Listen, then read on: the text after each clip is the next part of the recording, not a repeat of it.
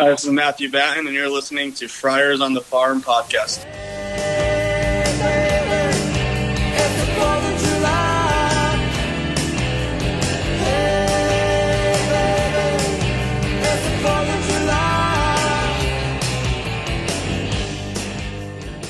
Welcome to Friars on the Farm podcast, episode number 168. And with me is Roy. Hey, it is the 4th of July. Hey, baby, it's the 4th of July. Yeah, so everybody celebrate in your own way. I have right. my own thoughts, but I'm going to keep them off this podcast because we're going to talk about baseball. It's a little bit of a womp womp. Um, Yeah. uh, you know, under recent rulings by the Supreme Court, where, okay, fine, fuck it. As, as, as America, we are supposed to lead the way. We're supposed to be the not only we're not supposed to be the police, although we kind of are of, of the world uh, because we have the most money and the biggest military, but we're also as a form of government culture and society, we are supposed to lead the way. And I don't think we have led the way for a very long time, but certainly this past month, we have fucking taken a couple steps back. Huge. Yeah, yeah. There's a lot of things that I'm unhappy about about what's been going on in our country, and it's more than just what's happened the last couple of weeks. It's what's Yeah. been going on for the last few years, and Yeah. it's all kind of coming to a head. And I'm so today I'm wearing all black. I'm not wearing red, white, and blue, and I'm going to uh, exercise my right to not stand when they play the national anthem. I know it's a hollow gesture, uh, but I just and you guys that follow me on Twitter, you see that I'm not afraid to share my thoughts when it comes to stuff related to social justice and all this. So, yep, we're here to talk about baseball, but it is the Fourth of July, and it's kind of hard not to not to And we have dive so much good news, dark we? alley of politics. Right, right, right. Just okay. So now that those that have not turned it off, uh, Okay. we appreciate you sticking around. Uh, and and those that uh, you know, uh, you know, have take a mess, uh, you know, take offense to what we say. Uh, in the end, we have more in common than we have uh, in in in in conflict. Really, Right. As- and I as- respect and appreciate everybody's right Yeah. to to celebrate and be proud and all of this, you know. Hey, growing up in El Centro, I, I, I spent a little time in El Centro. My parents are from El Centro. Like Fourth of July was rad because you can buy fireworks everywhere and you can blow up stuff. Yeah. Okay. So I'm a dog owner. We have two dogs, and Right. I've I always It's- liked fireworks. I used to blow up the cul-de-sac when I was up in, in Sacramento. But I see what it does to my dogs and how Yeah. traumatized they get, and I hope that at some point we can find something else to do in our neighborhoods because we've Yeah. got some people in our neighborhood that just they get the stuff that goes up in the air and goes boom, and boy, that scares the poor dogs. They don't You know, understand. you know, it, it- the same over here. We uh we so we live uh just across the 15 from which is now Snapdragon Stadium, but before it was Qualcomm, and they had you know the weekend fireworks. They had the sky show, and if you're on one side, all you hear is pop, pop, pop, pop, pop. But on this side of the freeway, it sounds literally like artillery is landing within feet of of your home. It's boom, boom, boom, boom, and we don't we have a cat and the cat would just we'd lose the cat for about an hour and i can just imagine all the other pet owners in this in this area that are just going holy cow because it, it really it did it sounded like artillery landing and uh it was just insane Yeah, Um, when and- it's scary if you have an animal that can Yeah. get out like that, like you don't know, you know, maybe you hope you hope that the cat's going to come back and Right. be safe and everything. Yeah, there are a lot of dogs that that get out, break out of the backyard, and they're d- out on the loose. So, so stay if you can stay home, be with your pets, and be on the lookout for animals when you're out. Anyway. We're here to celebrate some Padres baseball. So how about absolutely. Matt Batten? matthew batten finally i mean should we just end the podcast now that we have kind of our our campaign has come to uh fruition Oh no, no, not at all. No, because we have we have more. Uh, this is what we do yeah, the podcast mojo it, it keeps on going. you know i um and and it's it's and it ha- couldn't come at a better time you know it's funny we talked about this before we started um even just being on the squad even being in the dugout even having that experience um is well worth it and th- any player will tell you yeah i was in i was in you know i was with the team for four days best four days of my life didn't see it in that bad. Didn't see inning and play but it was the best four days. It's called the show for a reason and it is incredible. Uh, not only for just you get a uh, you have achieved your dream of becoming one of the f- under 20,000 people for a um for a, a, a job or a thing that has happened for you know since the 19th century? Right. You know, yeah, yeah. since, so um, so far, all he's gotten to do is pinch runner, uh, played an inning at second base, and he got an, a, a single at bat. He popped out. Uh, we don't know how long he's going to be up. Um, you know, I, I, I'd like to think that he's going to stick until Tatis is ready to come off the IL. Uh, but so as we were talking last time, I kind of figured that this might be the transaction that when Abrams doesn't get daily playing times, daily starts because Manny Machado's back on the field, it makes sense to bring up Matt Batten where he can just ride the bench most of the time and nobody's really complaining about wasting development time on Abrams, you know, Yeah. where he needs to be getting daily at bats. Uh, but don't sleep on Matthew Batten. He's been having a great year in AAA. Um, and he's, I mean, let's see, his line is 299, 399, 505 in AAA. Um, and he's having, he's off to a really good start. Yeah, so absolutely. he can contribute. The guy can hit. He's a smart runner. He can play pretty much any position on the field. Um, you know, all around good guy. So couldn't be happier for him. and I'm pretty sure he, he everything but pitcher, and I think he's even caught a couple bullpens. Right. Yeah. so I wonder how many gloves he brought up with him. Dude, right? Or he's borrowing, he's borrowing, he's borrowing someone's. Right. Um, well, congratulations, to Matthew Batten, friend of the podcast. Um, couldn't happen to a better guy. Now we're gonna get on the Taylor Kohlwey, uh, back on the Taylor Kohlwey train because he's down there just you know doing just as well. A little more, li- I think he play a little more limited uh, where he can play. right. certainly, uh, certainly deserves to be up and get a cup of coffee and get some of that sweet, sweet MLB cash. Right. Yeah. I believe he's like left field, right field, first base, and maybe sh- some third base if you really need it. And left-handed Um, pop too. But yeah, the guy's the guy's raking this year. Yeah. Maybe we need to figure out how to get him on the horn just for a little five minute hit, just to get him some some podcast mojo. Mojo, right? Okay, so moving on to our next little item here. Uh, it sounds like you didn't see this yesterday. Eguy. Rosario made this crazy catch, and it wound up being the number one play on Sports Center's top 10 yesterday. So he was playing shortstop, and it was a fly ball down the left field line, and he goes and he dives into the net, like threw his whole body up into the net and made the catch. And his foot kind of got tangled up on the way down. He wound up on a, a little bit of a yard sale when he hit the deck but just a, a crazy catch. And I've been wondering when, so now that they've got the net here, I, you see guys, they'll go and they'll like lean their hand up on it when they're Yeah. going to l- lean in. I've been waiting for somebody to just throw themselves into that thing because it's not like Derek Jeter diving into the stands. You know that there's right, a right. net there to catch you. You know, even if it's if you're going to fall into the seats a little bit, it's not going to hurt like just nosedive into the seats. It's not, but you could. It is like fish netting, so you could get tangled up and maybe tear something. But absolutely, you you can almost do it for you know. You can even run a little bit, a few more steps longer, so you can. All right, fine. I can just dive into the net. Right. And sure, sure, you're gonna fall on people, but you know you're gonna spring back pretty kind of quick. Yeah. So this was a ridiculous, outstanding catch. God, So, and the uh, the Chihuahuas did a good job of promoting it on social media, and they I think they tagged Sports Center in it. And what do you know? Number one play of the day. Nice. I, I Eguy Rosario's been. I think he hit two home runs in that game too. He's been all of a sudden he's been going off. Yeah. he Yeah, seems like a streaky hitter. yeah, but he with such a strong, with such a weak, sorry, with such a weak start of the season, uh, it is nice to see him really taking shape. He's super young. He's 23. Yeah. He- he's he's young, uh, and uh, certainly deserving to uh, get a shot, despite what some may say. Yeah, and it, it's it's kind of made me wonder when he's going to get that chance because okay, so Matt Batten was brought up to be the the backup utility guy. He wasn't on the 40 man roster. They had to open up a spot for him. Um, where Eguy's on the 40 man, he can play most of the same positions. So Matthew leapfrogged Eguy. Um, and we never know what's going on behind the scenes, how somebody's acting in the dugout, in the Right. clubhouse. You know, how does somebody respond to having a bad day? If somebody's asked to sit on a particular day, do they do they you know sit and pout or are they engaged and ready to contribute whenever they can? There's a lot that goes on in the development of a player outside of what happens on the field. Right, the box score. Yeah. So certainly, and and and you know, you wonder how far that, that those numbers do go when it comes to trade material. Like we, we're the the big league team needs help. Uh, as as good as uh, you know, uh, Mazara has been doing.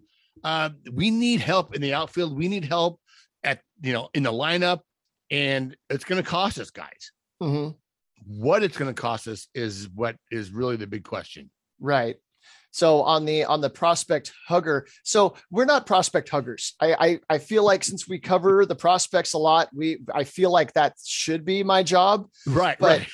I don't necessarily like. Yeah, I want to see Taylor Kohlwey come up and contribute for the Padres, but I'll be just as happy for him if he gets traded to The Miami Reds, uh, right? and and gets to actually have a, a contributing role on the team Yeah. rather than back into the roster kind of role player you know get called up for a couple of weeks and then dfa'd you know that, that that's that's part of it so i want to see these guys have a good career whether it's with the padres or, or elsewhere Yeah, but you don't want to like you don't, you don't want to trade like a CJ Abrams too soon, or you don't want to even trade a Robert Hassell way too soon. yeah Uh, where you know it- that's not prospect hugging like that. You know, outfield is definitely something that we need to address. Mhm. And I know Hassell's got to be at least uh, two years away. Uh, Not only this year, but certainly in next year. He's not even double A yet, and Right. he's leading the the Midwest League in an average, and he's got some pop. But there's a lot of development that he needs to do to show that uh, that he uh, is going to be up in the next two years. Certainly, I could see if the right circumstances happen between now and the end of this season, he gets an invite to spring training next year. You get a couple of oddball injuries, like what happened at shortstop this year. And that's Yeah. how CJ Abrams got to make the opening day roster. But he made the roster, yes, out of his own merit, but it wasn't because he was ready. It was because the needs opened up and he was he was the most obvious answer to fill the job at the time. So he was clearly over his head, and he's done better than most could have expected. But you, you can see the guy's the guy needs work, and Yeah. he still needs work. He came up, did a good job this time while he was up, but he was still clearly overmatched at the plate at times. Um, you know, he wasn't taking the kind of quality at bats that you want to see.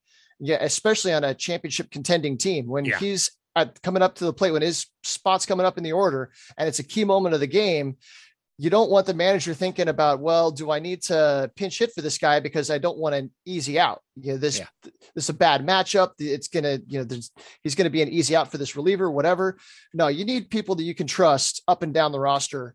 Uh, you know, when when the when the rubber hits the road on a playoff team. absolutely, absolutely. So let's go on to some more good news, and this is cool as hell. I almost went to this game. Like, I, like my wife's been out of town for all week because her mom, um, they interned her mom on Friday, and I got off work. I'm like, you know what, God, I just, ah, you know, I got home and I'm like, eh, eh, I won't go. I don't want to go. But the Storm threw their first no hitter, That's awesome. and it had pod, uh, it had podcast mojo in it as well. Yeah, little Garrett Hawkins. Yeah. Garrett Hawkins and Alex Mundo combined to throw the first no hitter in Lake Elsinore Storm history. Now, who was up there was Kevin Charity and Mark Wilkins from Mad Friars. So, I uh, there was plenty of things written uh, by MILB, but I wanted to use what they uh, what they wrote uh, for our podcast. And and once again, you guys subscribe to to Friars, uh, not Friars, subscribe to Mad Friars. Thank you very much. Um, it's forty bucks a year. It's like five bucks a, a month or five bucks a week. It's just it's really inexpensive. You get all the daily rundowns and on top of the uh, the uh, content that you get with the interviews with players and and just a lot of good insight from from the guys in Mad Friars. But they were up there. So Garrett Hawkins and Alan Mundo, Alan Mundo combined to throw the first no hitter in Lake Elsinore Storm history. The Storm actually came within two outs of a perfect game. Hawkins made the start for the Storm and was strong from the outset. Hawkins retired the 66ers in order using a fastball that sat in the 92 to 94 range up in the zone and keeping his mid 80s changeup down in the zone. It was a combination that kept Inland Empire off balance all night. And Garrett Hawkins has been putting together a string of really good appearances. Yeah. Uh, so, uh, Storm manager Eric Junge said he threw inside really well. He had fastball command, he threw a bunch of changeups, and he stayed aggressive the entire time. He attacked, attacked, and attacked, and he got on a roll. The next thing you know, you look up and he's got 21 in a row. They got on the board in the second inning when second baseman Wyatt Hoffman came up with two outs and a runner on third. Hoffman hit a dribbler back to the mound and initially appeared to be a routine play, but Hoffman ended up colliding with the 66ers first baseman Juan Bonilla on a throw that pulled him off the bag a bit. The ball got free and Hoffman was safe at first. He attempted to take second when the throw got away from the first baseman, but he was thrown out. Okay, the, the play was scored a single, and Hoffman was credited with his first RBI as a professional. Awesome. congratulations, Wyatt. He had a really good night. The 23 year old son of former uh, of, of Hall of Famer Trevor Hoffman, he landed a pitch into the left field gap to plate a run and hustled in to a triple for the first extra base hit of his professional career. Like every time he came up, he was producing. It was like, holy cow.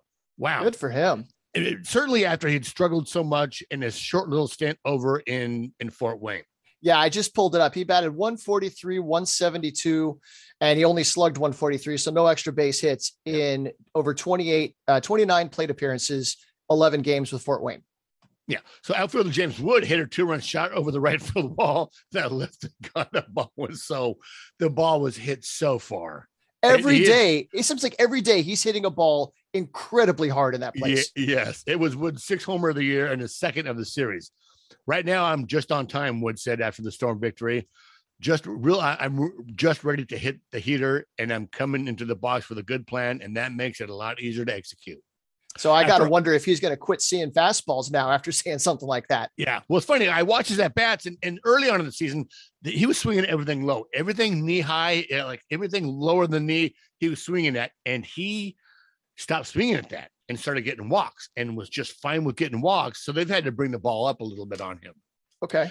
So after Hawkins set down the 66ers in order again in the sixth, the Storm offense exploded for seven runs to turn the game into a rout. Six consecutive Storm hitters reached base to start the inning, culminating with another big hit from Wood, he, who took a fastball to the left center gap. As the ball rolled to the wall, Wood, who was hustling all the way out of the box, cruised into third with a triple and then scored when the throw got away and rolled into the Storm dugout.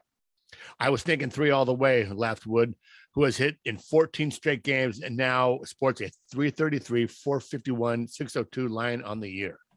So earlier today, David J., who is a contributor for Mad Friars, uh, he tweeted out, when I hear someone comp James Wood to Aaron Judge, it tells me that they've never seen James Wood, Aaron Judge, or Dave Parker play baseball.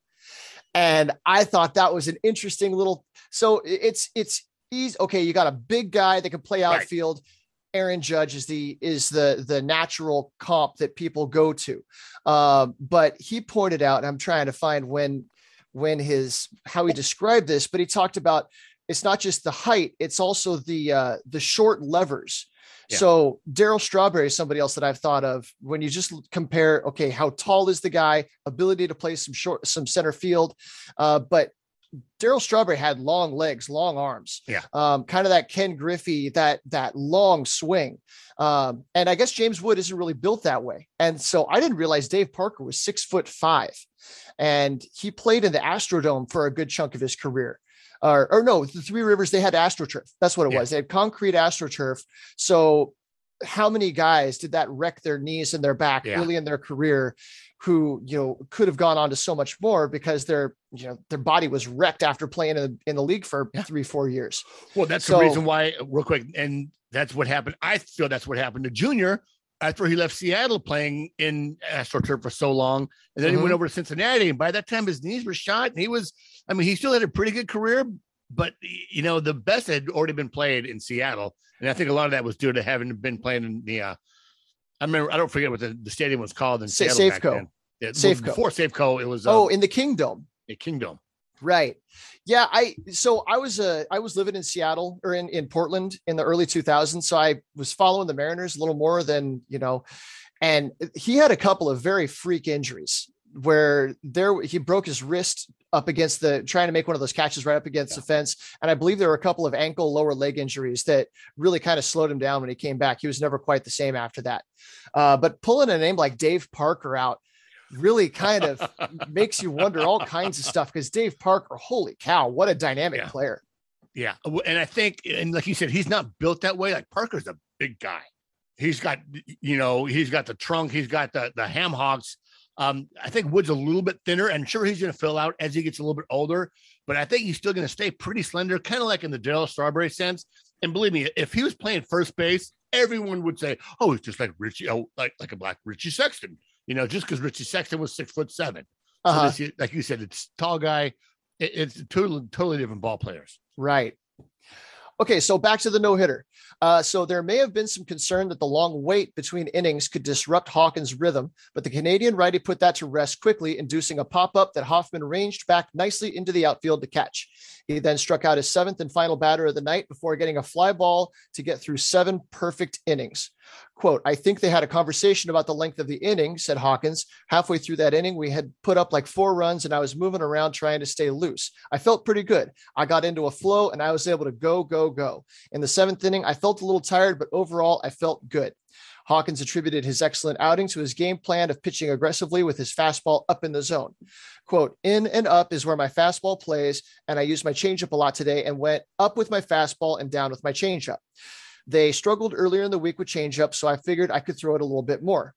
Um, and then Eric Junge. Uh, it was pretty plain and simple for me, especially in the first inning. Hawkins jammed a couple guys. He showed that he can attack the zone, attack the bats, break some bats, and that opens you up a little bit, especially those left-handed hitters. And he used the changeup there. It was a simple formula. After yeah. seven perfect innings, Hawkins had thrown only 77 pitches, his initial target for the for the night. There were whispers in the dugout that he might be allowed to extend further for a chance at history, but ultimately he was removed after seven innings. Uh, quote, I think I went 93 pitches last week. I think they knew that I had it in me, and I think they even made a call to see if they would let me roll and keep going, but no dice. You know, and that's and that's fine. Like you know, to have a minor leaguer doesn't matter really. Maybe in the AAA, maybe in Double A, like those guys are still developing. You do not want to, you know, make history by having a, you know, uh, there's I'm sure there's been no hitters thrown in minor leagues with one pitcher before, but you just there's just no need. No, there's, there's no a plan. Need. There's a yeah. plan for these guys. Okay, you're going to work this many innings, face this many batters, this many pitches, whatever it is, and you got to stick to that. And it's not like he was through eight and okay, go out there, right. get three quick outs, first runner, we're pulling you. It was the end of the seventh inning. You still need to cover two more innings. So I, I, 77, I, yeah, and 77 pitches. That's incredibly, that's incredibly uh, efficient. That is, yeah, yeah. So he's pitching to contact. He had seven strikeouts, um, you know, through seven innings. So not going for the K so much. A lot of weak contact, breaking yeah. bats. Love yeah. that. So the Storm turned things over to reliever Alan Mundo, who has thrown the ball extremely well over the last few weeks. Mundo set down the 66ers in order, using, using his mid 90s fastball to induce a ground out and a pair of flyouts. Lake Elsinore's offense struck again in the bottom of the H, with the bottom of the H, uh, which included the bottom of the eighth. Goddamn. Which included a fun moment. Okay, at the start of the game, Hoffman was chosen as the double double hitter of the game. If Hoffman came up with a double, uh, at any point in the game, the fans in section 109 would leave the game with a voucher for a free double double at In and Out. Hoffman came into the game with zero career doubles. With two outs, Hoffman lined a pitch down the left field corner and cruised into second with his first double of his professional career, all while scoring a free burger for sections in the fan uh, section of fans. That's fantastic. I love early, it. Right. Early in the game, I saw I had a chance for a triple. So I was chugging around the bases, and said Hoffman after the game. When I got back into the dugout, the guys were giving me a hard time saying, You didn't get it. You have to hit a double. But I said, A triple can't count. We can't give them a triple triple. I love it. I love it. Oh, it was pretty cool. The pitcher set me up with the heater up, up and, and then I recognized he was going to go with the slider away, and I kind of just poked it through, and it happened to go over the third base uh, at that moment, and I was rounding first and cruising into second. I looked at section 109, and they all had their hands up, and I decided to point to them it was a cool moment with the fans. I love it. You know, that's yeah, something you only get in minor league baseball. Yeah. Yeah. Free double double. Everybody gets excited. So Hoffman signed uh, signed last year as an undrafted free agent out of the University of the Pacific. The 23 year old is playing for his third Padres affiliate after starting the season and extended uh, with the promotion of Max Ferguson to Fort Wayne and Jackson Merrill still on the shelf. Hoffman should have ample opportunity to play regularly for the Storm. I'm just trying to fill a role for the team and help the team win. They were pretty hot in the first half, and I'm not trying to be Max Ferguson, not take his place, but help the team like he did. Uh, that's some really good self awareness there. It is, yeah. That shows some some humility, some understanding of you know what's your place on right. the team. You know, yeah, that's good for him. So three outs from history. Mundo started the ninth with a ground ball to short, but then hit Bonilla with a one-two pitch to lose a perfect game. He got a liner to second before walking the next batter to add a bit of drama. However, the 22 year old from Mexico bounced back and got Errol Vera to ground to first, where Carlos Luis made an excellent diving play and flipped the ball to Mundo on the coverage to lock up the game. Yeah, real quick before we get into this, Robert Luis is playing some excellent, excellent first base. And Carlos Luis. Yeah, Carlos yeah. Luis. I don't want to call him Robert Luis.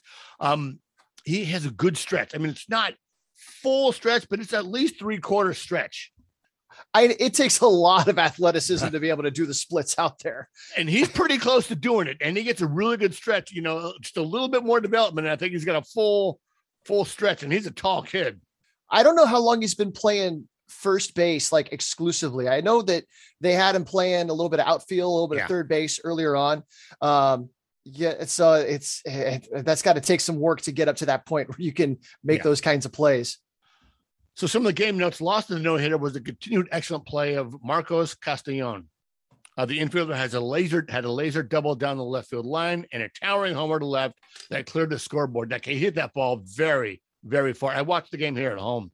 Uh, Castellon has six homers since June one. His on base is over 400 this month or so, which is great to see," said Junge.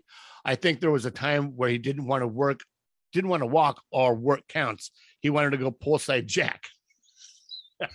I'm going to say him goes, but you wanted to go pull side jack. But I think as he matures as a hitter, you take what the pitcher gives you, and if you don't give you anything, you take your walk. Get your on base percentage up, and when they feed you a mistake, he still has the hands to turn on it the perceptions kid. of an ongoing no hitter are interesting. While some players are tracking the situation, they avoided saying anything about it. Junge and the pitching coach Leo Rosales talked about it extensively in the dugout, not worried about jinxes. In addition to Hoffman's career night at the plate, he looked comfortable at second base, running down several balls going back into the outfield that could have dropped. Yeah. Um, and somebody posted a picture. So Leo Rosales, this was uh, obviously his first no hitter as a coach for the Storm. A few years ago, he was the pitching coach in Tri City, and the Tri City yeah. Dust Devils threw a combined no hitter uh, under his tutelage. So he's got two no hitters as a coach under his belt. So that's, you know, go have a good day, uh, Leo Rosales. Absolutely. And when I talk to him for for us, uh, I'm certainly going to bring that up. Like, hey, what's the mojo going on? How, how do you do that? You know? Yeah. And he's you know, like, you know, I, I just uh, I'm not here to do that for them. I'm just here to make them better. But uh, that's a really fun stat. I saw that it was really cool. Okay, okay so you- next on your list, I see that there is a link to a Jeff Passan Twitter thread. Okay. And I've opened this up. And so this is about the Senate Judiciary Committee, um, the inquiry that they sent to MILB advocates. So this is about to... the antitrust exemption, yes, uh, yes. which was and granted it... back in 1922. And we covered this a little bit last time. Yeah. So the thread earlier today, the Senate Judiciary Committee sent a letter inquiry to the MILB advocates seeking asking questions about the minor leagues. This issue was extremely important. It is also very complicated. Here is where the situation stands and where it may go. This is one of 18. Major League Baseball's antitrust exemption granted in 1922 is a powerful weapon the league uses in multiple ways. The exemption is a pretext for TV blackouts. It allows MLB to control franchise relocation, but the biggest effect may be how it affects the minor leagues. Everything in minor league baseball stems from the exemption. MLB sets salaries unilaterally, it makes rules unilaterally, it issues discipline unilaterally, and it makes what the uh, judiciary letter so potentially transformative. It's relatively narrow scope on the MILB. Politicians regularly use sports to grandstand, saber rattling, and the MLB's antitrust exemption is a Washington specialty dating back generations, particularly after they take away the All Star game from the voting restrictions that they did in Georgia. That's when that's when Congress got involved. Um, right. court, courts long ruled that though the exemption may be uh, may not be warranted, it is up to Congress, judiciary specifically, to change that. Though some of the questions senators ask advocates for minor leaguers, executive director Harry Marino, uh, director Harry Marino, meander, three specific points are important. First, even before Marino's answers, judiciary is essentially offering a potential solution by invoking the Curt Flood Act enacted in 1998, the Curt Flood Act provides a cutout to MLB's exemption for labor matters, but that applies only to major league players. Extending the same protections to minor leagues would change base. It would change baseball transformatively, transforming everything in the minor leagues. More on that later. Second, the judiciary asks about corruption in the Dominican Republic. This is vital, not just because it's a decades old problem, but because it involves MLB's entry apparatus. If you're taking, if you're talking changing the international system, the next, the logical next step is draft reform too. And third, by directly asking what repealing the Save America's Pastime Act, which codified teams' ability to skirt minimum wage and overtime laws for minor leagues, judiciary is not just potentially targeting the antitrust exemption, but the universe of laws that surrounds it. Now, it's important to note politics is politics. Any number of things could backburner this. Priorities could change in this if the Senate flips in November. Uh, but judiciary is sent a bipartisan letter, and the moral clarity regarding MILB makes is a potentially easy political win. So now I'm I'm kind of expecting all of this to be a lot of back and forth and discussion and chat. And I'm maybe I'm being skeptical, but I'm not expecting yeah. substantial change right. to come from this. It's not like the the antitrust exemption is just going to vanish and they're going to you know apply the Curt Flood Act to the minor leagues. Uh, I think we're going to see a little bit of movement, just enough to quiet down the yeah. you know, all, all the press that this is getting. Yeah but at least it's going to be some change and there's a little more awareness among the public that this stuff is even going on.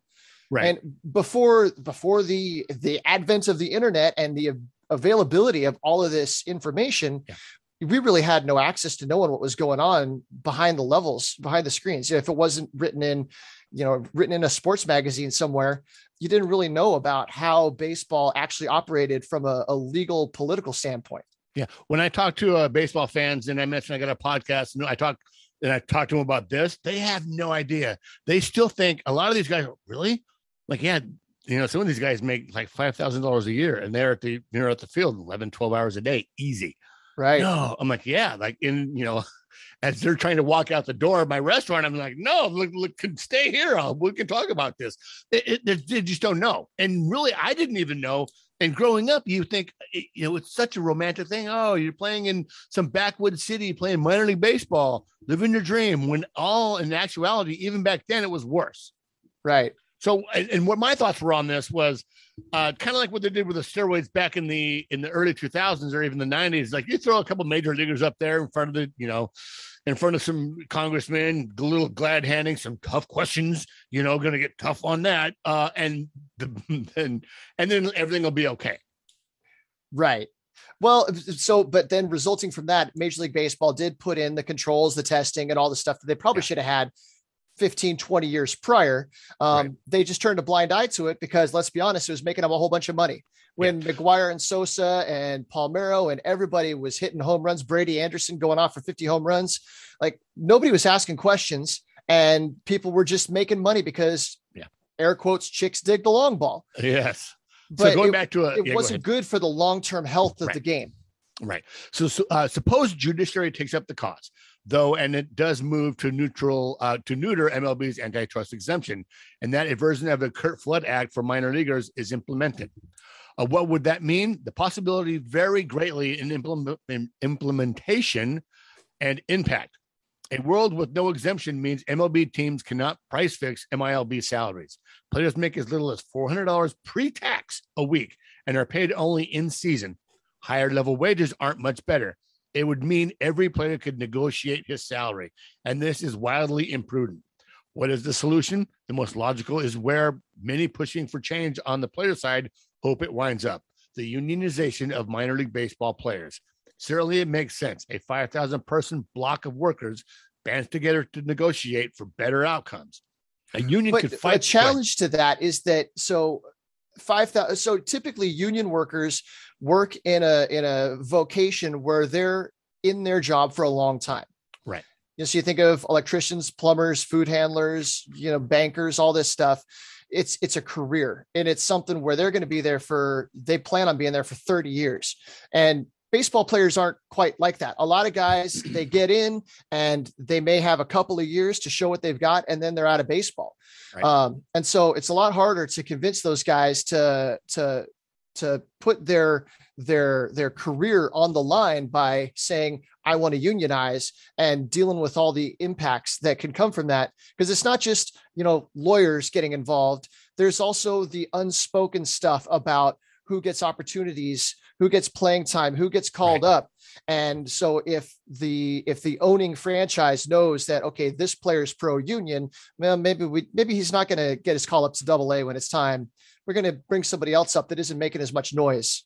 Right. Well, and also, well, there's already when you sign a minor when you're drafted, you sign that minor league contract. It's what a six year contract. It's it's written as six years, but they wind up manipulating it so that they get a seventh year. Right. Usually, Okay. when the guy spends their first year and they hardly get off the complex, that year doesn't count. Right. And and some guys even wash out. Well, I mean, tons of people wash out well before that contract has even come up and they become minor league free agents. Um, I, I understand maybe they would put some kind of there's just a thought here. Maybe they would put in some kind of language, and I'm sure it would be picked up by your minor league advocates where, hey, if you're not performing after three years, like we have the right to release you. Oh, they do. They have the right to release Yeah. those guys at any time, Yeah. but then they don't have the right to go solicit work elsewhere if they're not happy with their current employer. Right. Their their the, their rights are exclusively owned by the team that that drafted them or initially signed them for that entire time. So it's called the Uniform Player Contract. Yeah. Um, you can look it up. There's copies of it in PDF form out there. There's a website called the Cub Reporter that it's a, a Cubs blog, but they do an amazing job Yeah. of breaking down all the rules, major league and minor league, um, and they go into detail about about this minor league uh, uniform players contract. But it's been the same since the 70s, pretty Right. much, and it doesn't give the player a whole lot of rights. So a union could fight for greater salaries and better housing standards to start, and immediately upon formation, it would possess a grand hammer. If minor league players strike, what would happen when the big league players get injured? It would be an abject disaster for MLB. The possibilities go far and wide. Could the entry system, the draft for domestic players, and either the current international signing structure or the international draft MLB seeks be imperiled? Currently, the MLB Players Association negotiates it, and it might that and might and but might that change? So the the entry system, that term that he's using, he's talking about the methods at which workers can enter a particular industry.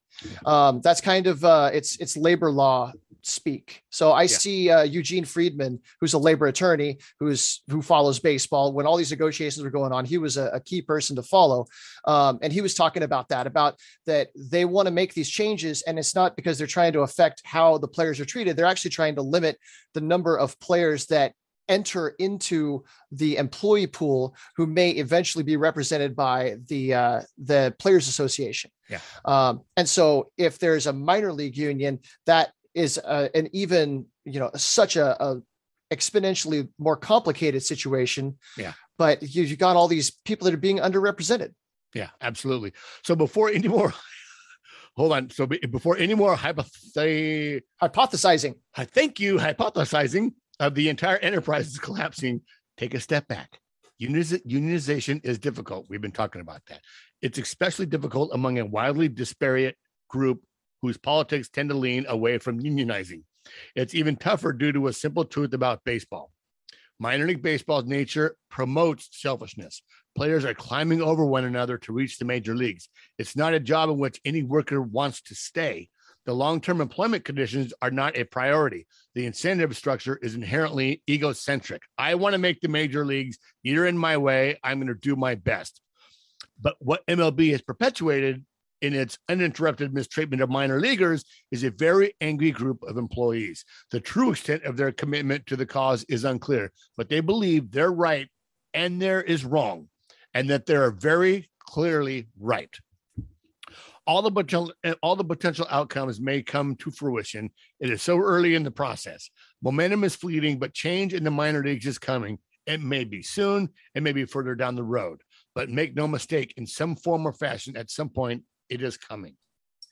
So I find it interesting that they pull the international, uh, the the treatment of players in the international, um, you know, venues. Yeah. That they pull that into this because they these teams run their development academies in Dominican Republic, Venezuela, Colombia, Panama, wherever, and they're not subject to labor laws. Right. American labor laws. Um, and so I, I have no idea what those guys are paid uh, what kind of uh, rights they're entitled to or, or required to have. I imagine that there's not a whole lot um, that the teams are able to do pretty much whatever they want as long as the players are willing to to stay and play. Do- Right, right, right. And and then they're willing to forego a lot of things that that people might fight for here just because they want that opportunity to to get off, you know, get Get out of the their island. country Yeah. and make their way to the United States where they can have generational changing Yeah. wealth. Yeah, and I'm not talking about just the guys that get nine figure contracts, just the guys that get up and and get to spend some time on a minor league roster Yeah. or major league roster, like Jose Azocar making major league minimum, but he's making what seven hundred thousand dollars a year. So he can send so much of that back home, and it's going to make dramatic changes for his extended family and everybody that was involved in him coming up Absolutely. at the league minimum. Um, but to get so the incentive to get there is so high that people can just you, there there there are no civil rights. Yeah, They are essentially indentured servants to the major league uh, organizations. Um, so all we can do is hope that the organizations are run ethically and Yeah. that they treat their guys well um, and that there isn't the kind of abuse but every once in a while you hear these cases of I mean, I mean, it even comes down to human trafficking and stuff like that. It, there's some scary stuff that happens in the international arena, and we never hear about it because it's it's over there. It's out of Right. sight, out of mind. it's very hush hush too. And in those international realms with the Buscones, with these academies, um, I'm, I'm sure just kind of like Major League Baseball, so very few of these in in these uh, in these academies get uh, you know a good look. You know, maybe you know, kind of like in the minor leagues. You look at any minor league roster, you go like, okay, maybe two of those guys and one of them's a top prospect has a chance at sniffing the major leagues. When the rest of the guys around there are probably never going to get out of that level or reach this level or go up higher. Like you know, there's a ton of money being made with very little. Uh, with you know, you get one guy from your academy to to get drafted. All of a sudden, you're on the map. All of a sudden, you go to your community and go like, "Well, I got Fred. You know, whoever, whoever. Uh, he's in the major leagues right now, or this guy got drafted, so I can give your son a chance." Now you need to get. You know, and those things are not cheap down there. And sure, you know, in all these other communities, you know, the wealthy just kind of like America, you know, wealthy kids get to go to play travel ball. The wealthy kids get to go to all these uh all these showcases because the poor kids don't. Right. And so, you know, here in America, it's kind of by you know, it, it's kind of like it's it's what I want to say here. It's easier done here, but down there, it's like it's almost like a con. It, Where- kind of is, and you hear about so much shady stuff that happens, Yeah. and No it's all in the hush hush. Right. Yeah, yeah, and and that you're you're doing this. You're scouting kids that are 10, 12 years old, and you're making agreements with them when they're 12, 13, 14 years old, and knowing that you're not going to sign that, you'll put ink to paper until they're 16, Right. but they're already in the system for a couple of years. They're already being watched and managed, and you got to imagine that there's money being transferred kind of behind the scenes. I and yeah, we can go on and on about this. yeah, and it's something needs to be done. And Yeah. so I'm I'm glad that Congress is at least taking some some time to focus on this and do some attention. You know, there's plenty of other things in our world that need to change. Uh, but you know, as baseball fans and minor league fans, this is something that we can't help but focus on. Absolutely. Okay. Whew. Breathe. Let's move on. Okay, time to let's talk about the the the rundown. Let- let's talk, let's get to the affiliate rundown. So in the AZL, um, speaking of international players, speaking of guys that have made it, uh, in the AZL strike one Tuesday, the ACL Padres took a page out of this is Spinal Tap and took it to eleven. But Oz go to 11. But our baseball games go to eleven. That's Uh, one more. Oh, right. Um, so why don't you just make 10 higher? These go to 11. Um, see, right there is where you could put in the little um I know, drop a sound clip in there.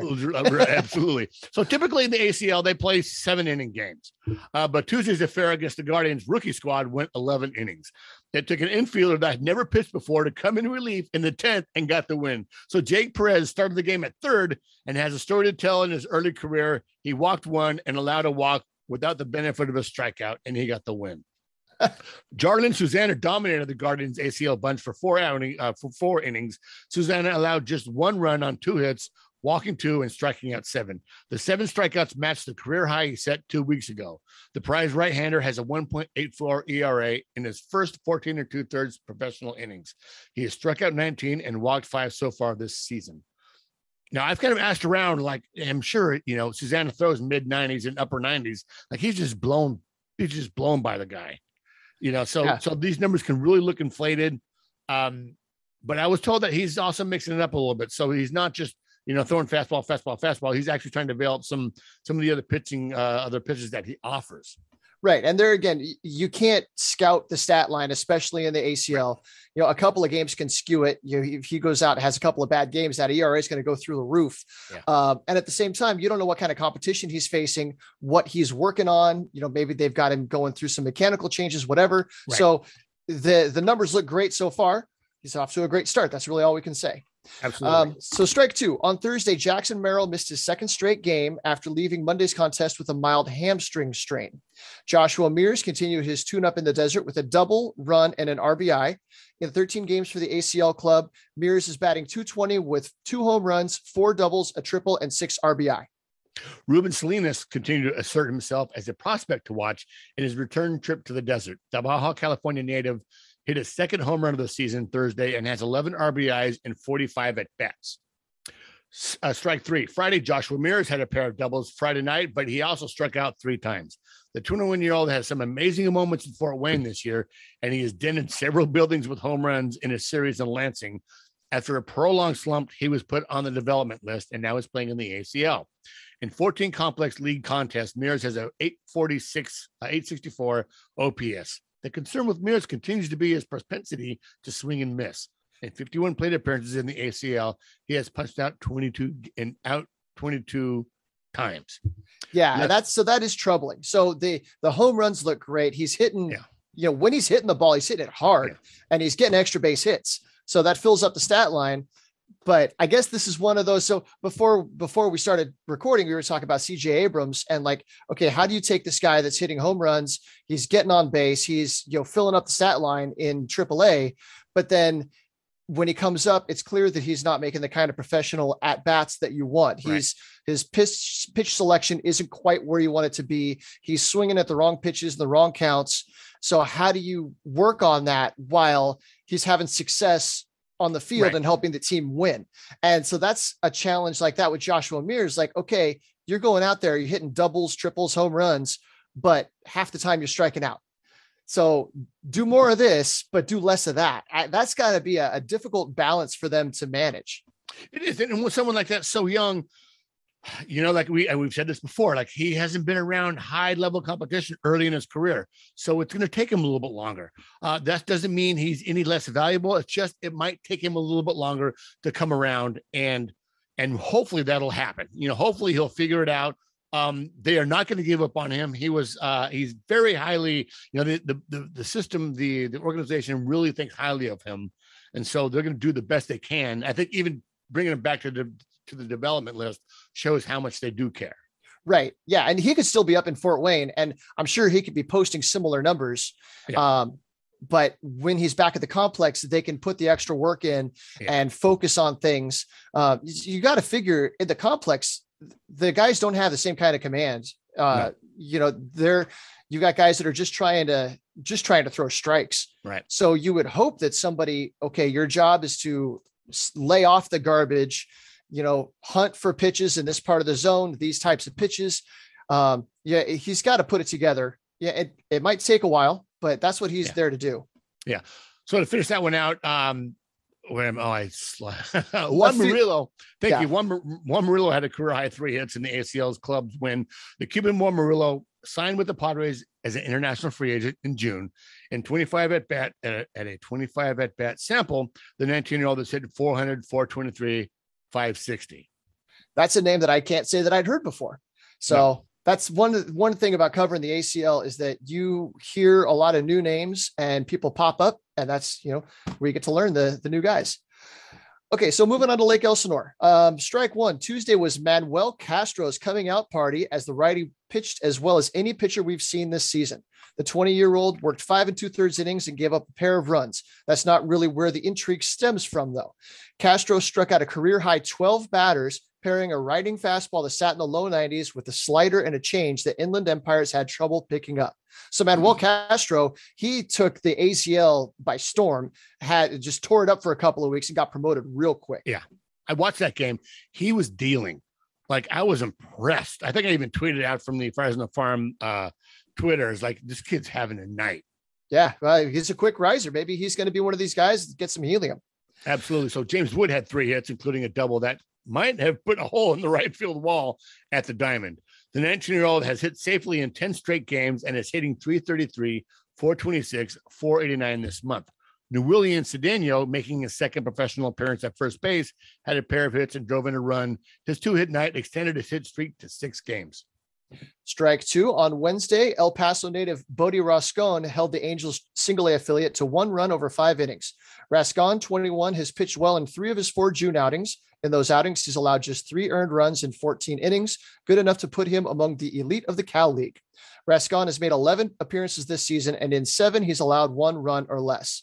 I think that's an important thing right there. So we're in single A, so you can't just take the box or the, the stat line as a whole you have to kind of break it out because oftentimes these guys will have good games, they'll have bad games. Right. And who is this player really? You know, so you take a look at those, you you you cut out the three or four bad games and you're looking at 11 or seven good outings. And that's where maybe you see who this guy really can be once he gets to the next level.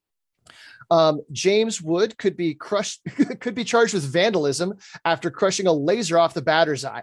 Justin Farmer had a pair of hits and three walks and swiped his 23rd and 24th bag of the year. He's currently fourth in the league in both runs and stolen bases. And I'm pretty sure Max Ferguson is going to continue to lead the league in both of those numbers for the foreseeable future, even yeah. though he's out of the league. But Justin Farmer, he's coming up strong, and he's, yeah, he he's done he's coming up strong for the Storm, and he was an undrafted free agent out of um, he played you know he played in the prospect league. Okay, he played in, he played in the draft league. Uh, so I with the no hitter, I gave him no strike three. So moving on to Fort Wayne, strike one Tuesday. Max Ferguson and Cole Cummings are making their presence felt in Felton High A. Ferguson led off and had a pair of hits and a walk. Also stole his first base in the Midwest League. The 22 year old infielder has taken his game to a new level. In June, after slugging under 300 in his first two months of the season, Ferguson was slugging 473 this month prior to his promotion. Cummings had three hits, including a double in his high A debut. The Orange, California native was one of Storm's most productive players this year. In 44 games, the undrafted free agent had an excellent 275, 426, 463 with six homers and 33 RBIs. Shortstop Jarryd Dale had a pair of hits, including his third homer of the season you know, I didn't realize that Cole Cummings was from Orange County. I wonder if he was staying at home while while they were in uh, in Lake Elsinore. Oh, really? And uh, he's a he UCSB. He's a he's a he's a gaucho. Yeah. All right, strike two. two uh, Saturday saw Robert Gasser, number seven Padres prospect, against Tigers number five prospect Ty Madden. It was a rematch from when the two faced each other last year in college at Texas and Houston, respectively. Madden's nine scoreless innings in March 2021 bested Gasser's seven scoreless as the Longhorns triumphed 1 0. Similar to their college days, both starters were dynamic Saturday, but this time it was Gasser who pitched deeper into the game. The left hander threw six scoreless innings with five strikeouts, limiting the Whitecaps to four singles, three walks, and a hit by pitch. He helped his own cause by picking up picking one of those runners off. The uh, 23 year old threw 92 pitches, of which 21, 61 were strikes. Corey Rosier extended his on base streak to 16 games, and Robert Hassell III had a single and drew two walks as he continues to pace the Midwest League in batting average at 307. Yeah.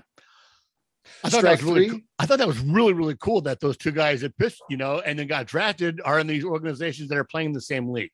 So that's a, a stark example of how small the baseball community is. Like you see you know, you, you see the guys in the major leagues when they come up, you know, they'll they're running on each side. They come up and you see guys hugging. Are like, wow, I didn't know that guy knew that guy. Um, you know, they play with each other. They've seen each other maybe in the minor leagues. Uh, you just get to know these guys, and it just shows you how small of a community, uh, you know, professional baseball really is.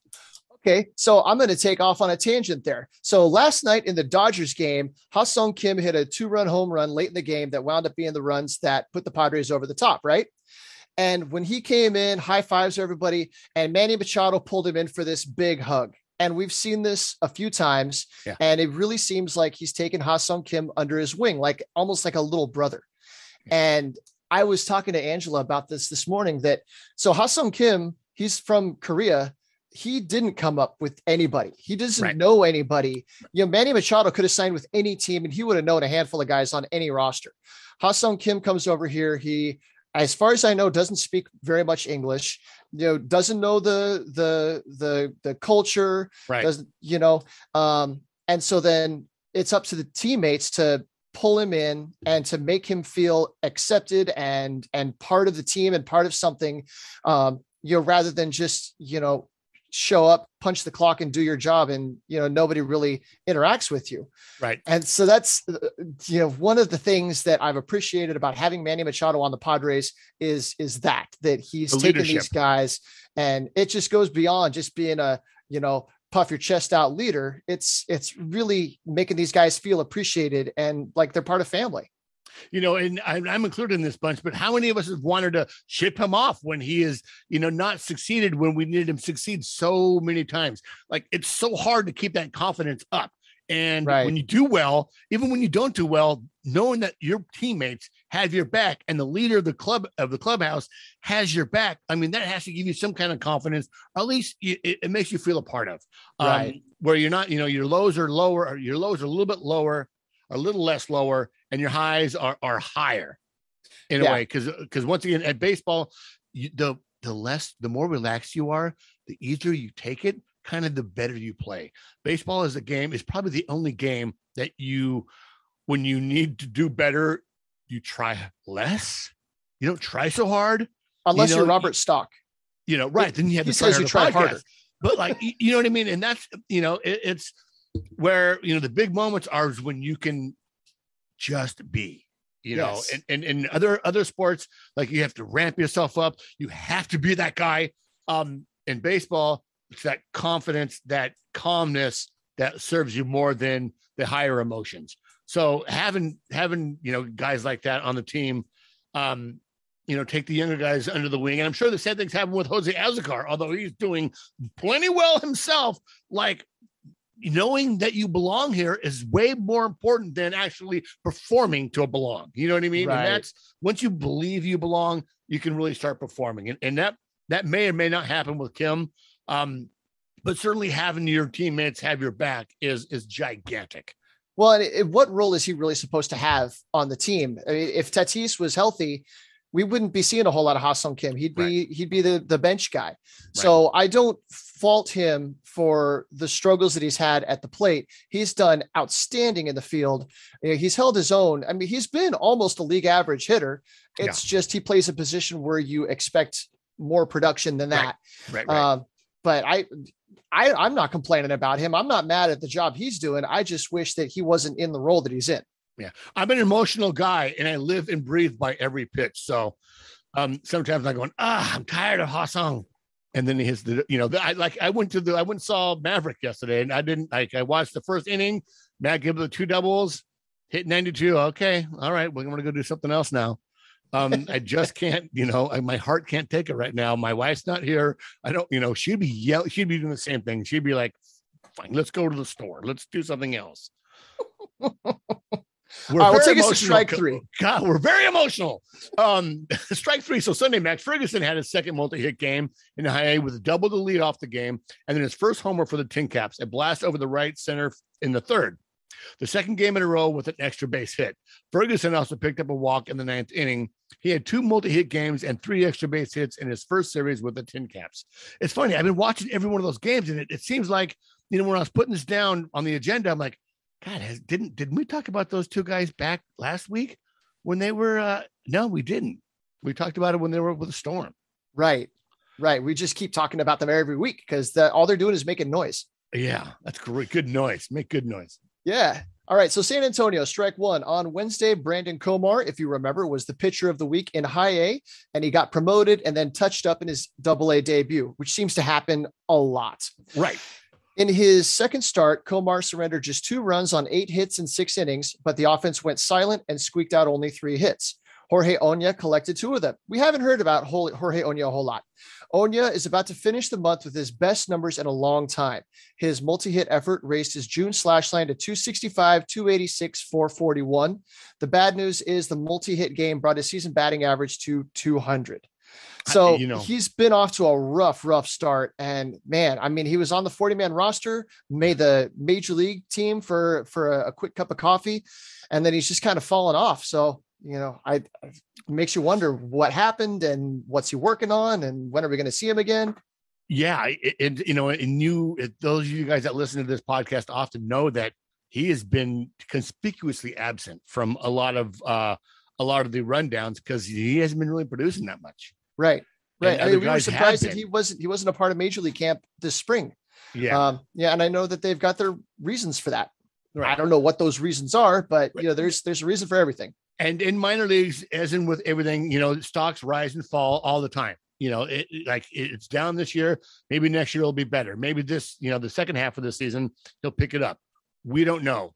We, we just know that he's having a tough year. Right. And usually, so he signed for a big bonus. He was one of the big international signings. I think that was the 2016 season. Um, and usually those are the guys that get the aggressive promotions and every opportunity. And he he has, it's just injuries have held him back and lack of performance has held him back. Um, so it's not for a lack of opportunity, it's for other reasons that he's been struggling. Yeah and we don't know exactly what's going on. So he's still in double A. And he, you know, hopefully whatever is going on that we don't know uh, gets figured out and he continues to be the Jorge Ona that we expect. Because that kid is a tank. Oh, he yeah. can hit. He has power. That's there's a lot of ball player in there. Uh, it's just not showing up right now. Yep. But moving on to strike two, Thursday, Lawson had the curveball work, and I watched this start as well. 85 pitches, uh, a little bit high, but overall, Reggie Lawson continued his dominance, allowing just one hit while striking out six batters.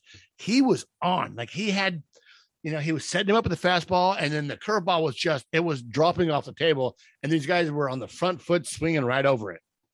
In the fifth, he gave up a solo home run, and that was it. He finished with seven strikeouts in five innings. After tonight's stellar start, the Victorville native closed out the month 4 0 with a 1.37 ERA in five starts, striking out 27 and walking 11 in 26 in the third innings. He is absolutely, you know, from the first four or five starts this season, coming straight off Tommy John, you're like, oh my God, he's got a long way to go. But once again, we I just said it like stocks rise and fall, and particularly with someone with coming back from Tommy John, you expect that to happen. You don't expect the guys to come back from Tommy John throwing five innings, a two hit ball, giving up one run. You almost expect them to give up that much, you know, to give that much offense uh, because he's just trying to get back. Well, so I looked up his pitching logs here, and it seems like every month he's been turning a page. Yeah. So in April, his whip walks plus hits over innings pitched was 3.23, which is horrendous. In May, it was 2.1. And in June, it was 0.9, which is outstanding. Similarly, his strikeout to walk ratio in April, it was 0.17. So he was walking way more than he was striking out. Yeah. And now in June, it's 2.45. So he's striking out more than twice as many guys as he's walking. Um, it's something just clicked as the as the calendar flipped over to June, and he's just started cruising. And that's good because we, you know, he was pretty darn close when he went into Tommy John. He, he was really close. Yeah, that's spring. We thought we thought I think that was spring 2020. That was Yeah. off season 2020. Yeah. He came down to Fan Fest. He was part of the Padres. You know, when you see a prospect at Fan Fest, you can be pretty confident that he's part of their plan for the coming Yeah. year. Yeah. And if he hadn't gotten Tommy John, I'm I'm certain that we might have seen him at some point. If if he hadn't gotten Tommy John and if COVID hadn't happened, Right. he would have had an opportunity at some point that year. So Jorge Ona closed out the month on a high note, smacking a trio of singles to finish June with a 316, 350, 474 slash line. His excellent production this month resulted in his batting average creeping up above the Mendoza line to 214. Now that, and you see 214, you're like, oh my God, he's only hitting 214. He was absolutely dog turds the first two months of the season. So having him hit this well this late does seem like there's a turnaround and seems like there's better things to come from Jorge Ona. Oh, so yeah, for sorry. strike three, I was happy to see this. Yeah, Henry right. Henry got his first start of the season. Um, he threw three shutout innings on three hits and three strikeouts. So he was it was kind of an opener role. I'm sure that Yeah. was prescribed that you're going to pitch three innings or this many pitches. Uh, Domingo Leyba singled in the club's only two runs in the eighth inning. The 26 year old with big league service time has given the mission steady production while playing up the middle defensively all year. Now I remember we talked to uh, Raul Padron about Henry Henry. uh, he he talked about how uh, he's one of the few guys that we asked him about. Uh, like he acts, he plays, he pitches like a major leaguer. Like he is on his way. Uh, the results sometimes don't show it with him, but certainly I, I expect to see him, you know, pushing for a spot, if not next year, certainly in 2024, if he doesn't get traded, because there's a there's a lot of major leaguers there. It just need to be developed. Right. Yeah. And there's a lot of people in this organization that I'm sure they're, uh, you know, in trade discussions right now. And then if not, you've got the Rule Five draft coming, which there was no Rule Five last year. Yeah. So there's going to be a lot of movement between now and opening day next year. Uh, he's definitely one of the guys to watch.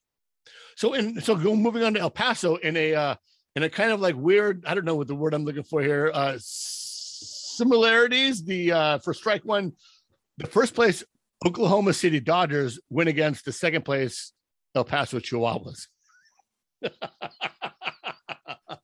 okay, the player once again was Taylor Kohlwey, who finished a triple shy of the cycle, settling, uh, settling for two doubles instead. With one day left in the month, he has all but secured his best month ever as a professional. In 16 games, Kohlwey is hitting 418, 474, 731 with five homers, 23 RBIs, also career highs. Um, also being career highs.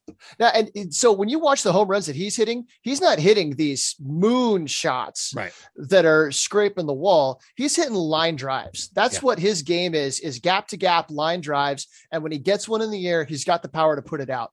Uh, so I'd like to think that that kind of profile would play well at, at any level. You know, not the guy that. Yeah you know, is relying on those home runs to carry over the fence, and then he comes up to Major League Baseball, and they're not even to the um, right to the to the warning track.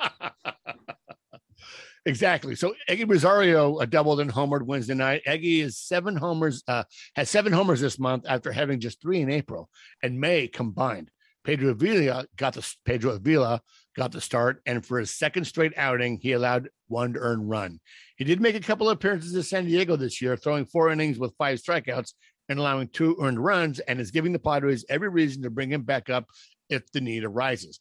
That's another starter where he, you know, I saw several of his starts this year, and there was like, wow, where did he go? But he was also coming back from injury as well. Right. So, so he's starting to put it back together. Uh, and certainly has the stuff to be, uh, you know, a major league uh, contributor. Well, and last year, I believe he was working as a as a reliever as he was on his way back. You know, he was closing out some games for San Antonio.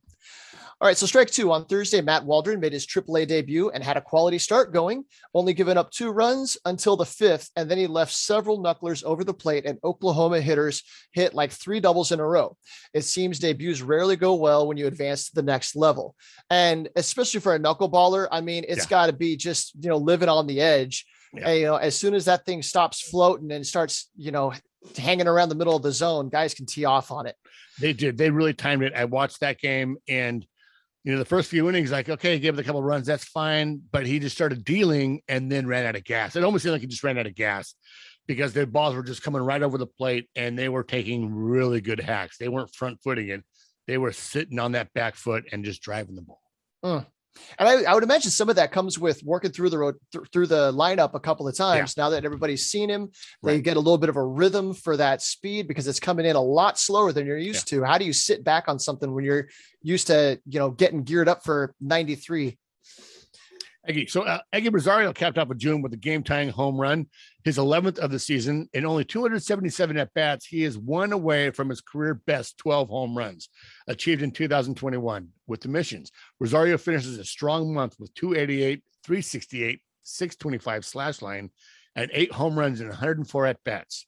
Esteury Ruiz swept into the bag Thursday, and after 20 games with El Paso, has now stolen 16 bases in 69 games between the Chihuahuas and AA San Antonio, Ruiz has 53 stolen bases. For context, the Padres' single season record is Alan Wiggins at 70 steals in 1984.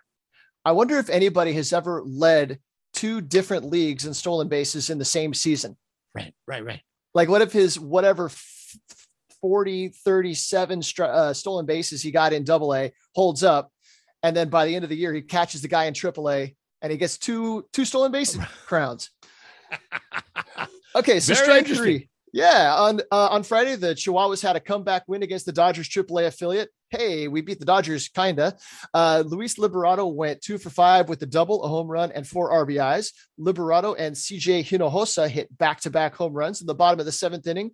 El Paso's second set of back to back homers this year, and the first since Adelin Rodriguez and Trayce Thompson on April 26th versus Reno, both of whom who have left the organization since. Yeah. Uh, Eguy Rosario reached base four times in the win, going one for two with a double and three walks. Brent Rooker also collected three free passes and made Oklahoma City pay by scoring three runs.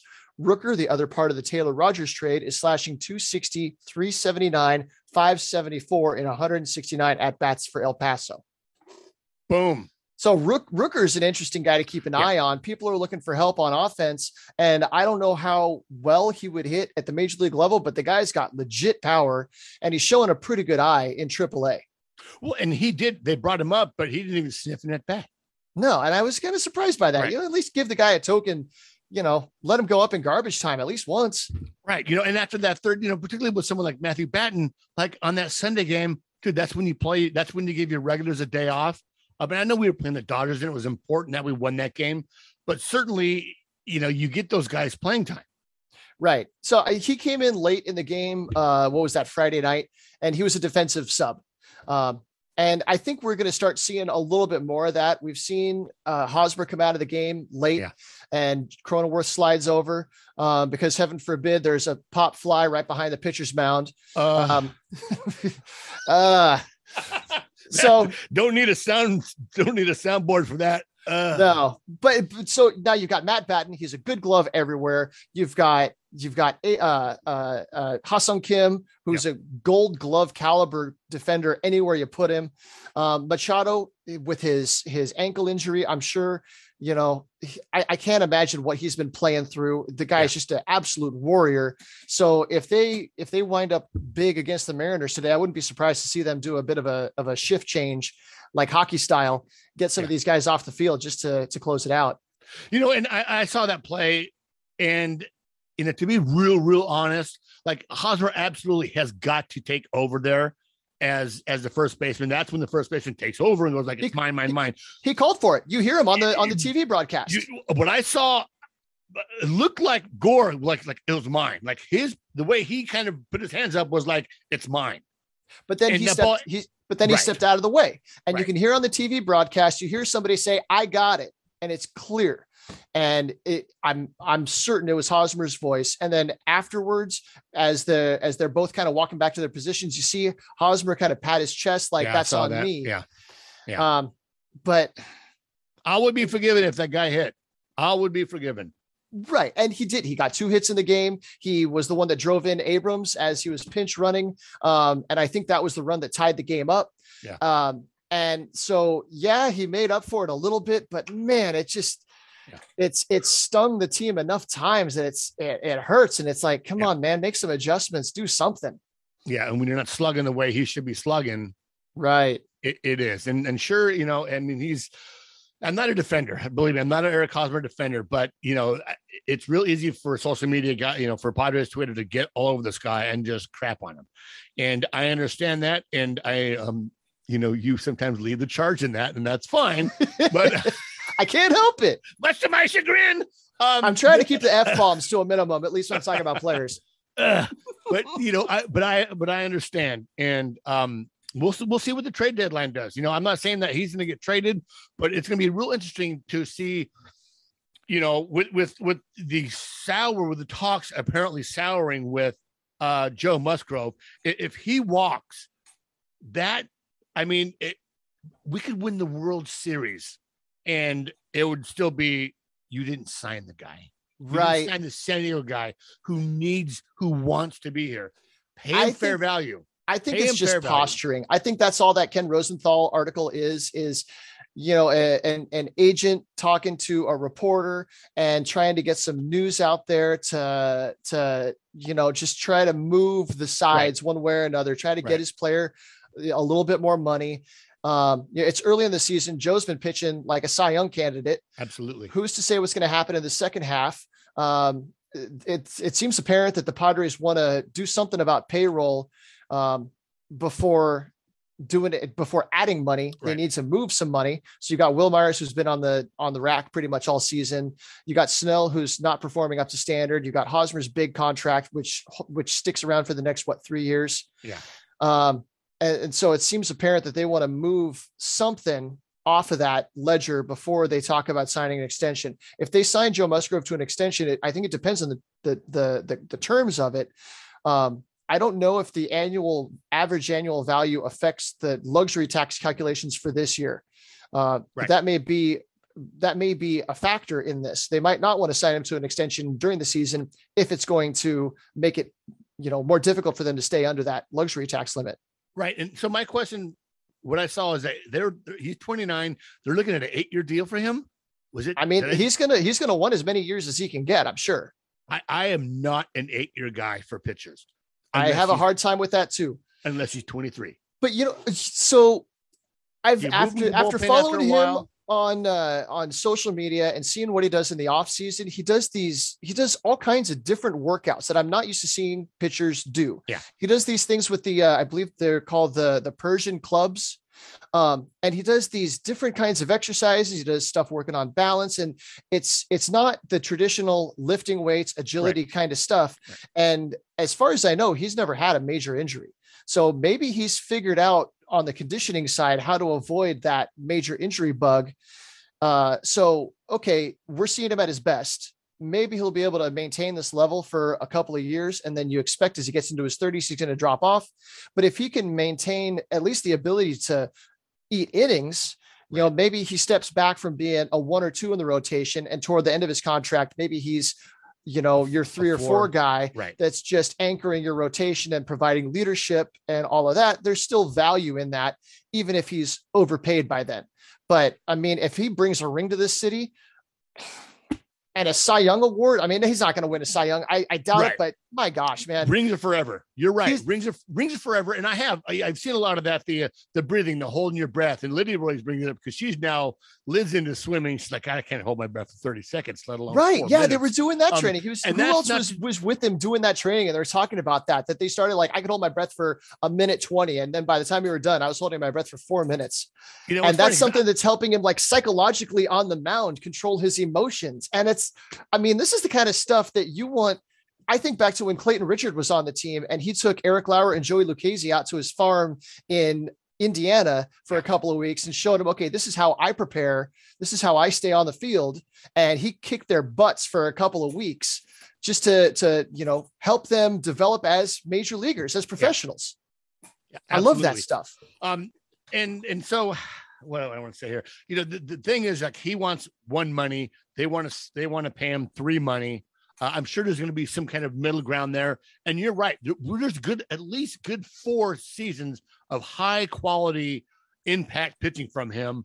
And he has gotten better. He wasn't this good two years ago. He wasn't this good last year. He was pretty good last year, but it seems like since he's been with the Padres, or at least, you know, these last few years, that he has gotten better every year.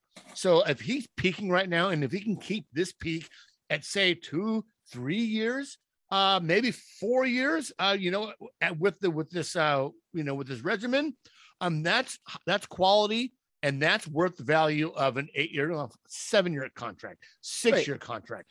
And Throw then you in add the into it all the Right. marketability stuff too that he's a san diego native and Yeah. the way that he has embraced this community and the community has embraced him you know you put him on every poster on every billboard and Yeah. there's a value in that maybe they could write into his contract that the uh, the musgrove family gets to have a couple of cafe adesso uh locations around petco park Well, I've, I when someone tweeted that on Twitter, I'm like, yes, I don't drink, but I'll buy coffee. I'm not going to go down for a Brian's Brothers or whatever, you know. Absolutely. And and if you look on Twitter, guys, you see it all the time. You see him at the Grossmont High School CIF game, chatting with his buddies there. You see him at a Loyals game. You you see him all over San Diego, not because he has to, not because it's an appearance, because he loves the city. yeah You he's know, a I- fan I cannot wait to see him across the highway here at Snapdragon Stadium at a San Diego State game. yeah you know he'll be there Sure, he wasn't a San Diego. He wasn't a San Diego State guy, right? But he certainly is an uh, is a uh, is a promoter and a lover of San Diego sports. All right, God, I, I thought we were gonna have a nice short podcast today, um, but we we had some discussions, and I really, uh, I really appreciate you guys uh, sticking with us. Uh, you can find me on Twitter at SD Donovan. I am at zippy underscore TMS. Hey, right. baby, it's the Fourth of July. Let's go. All right.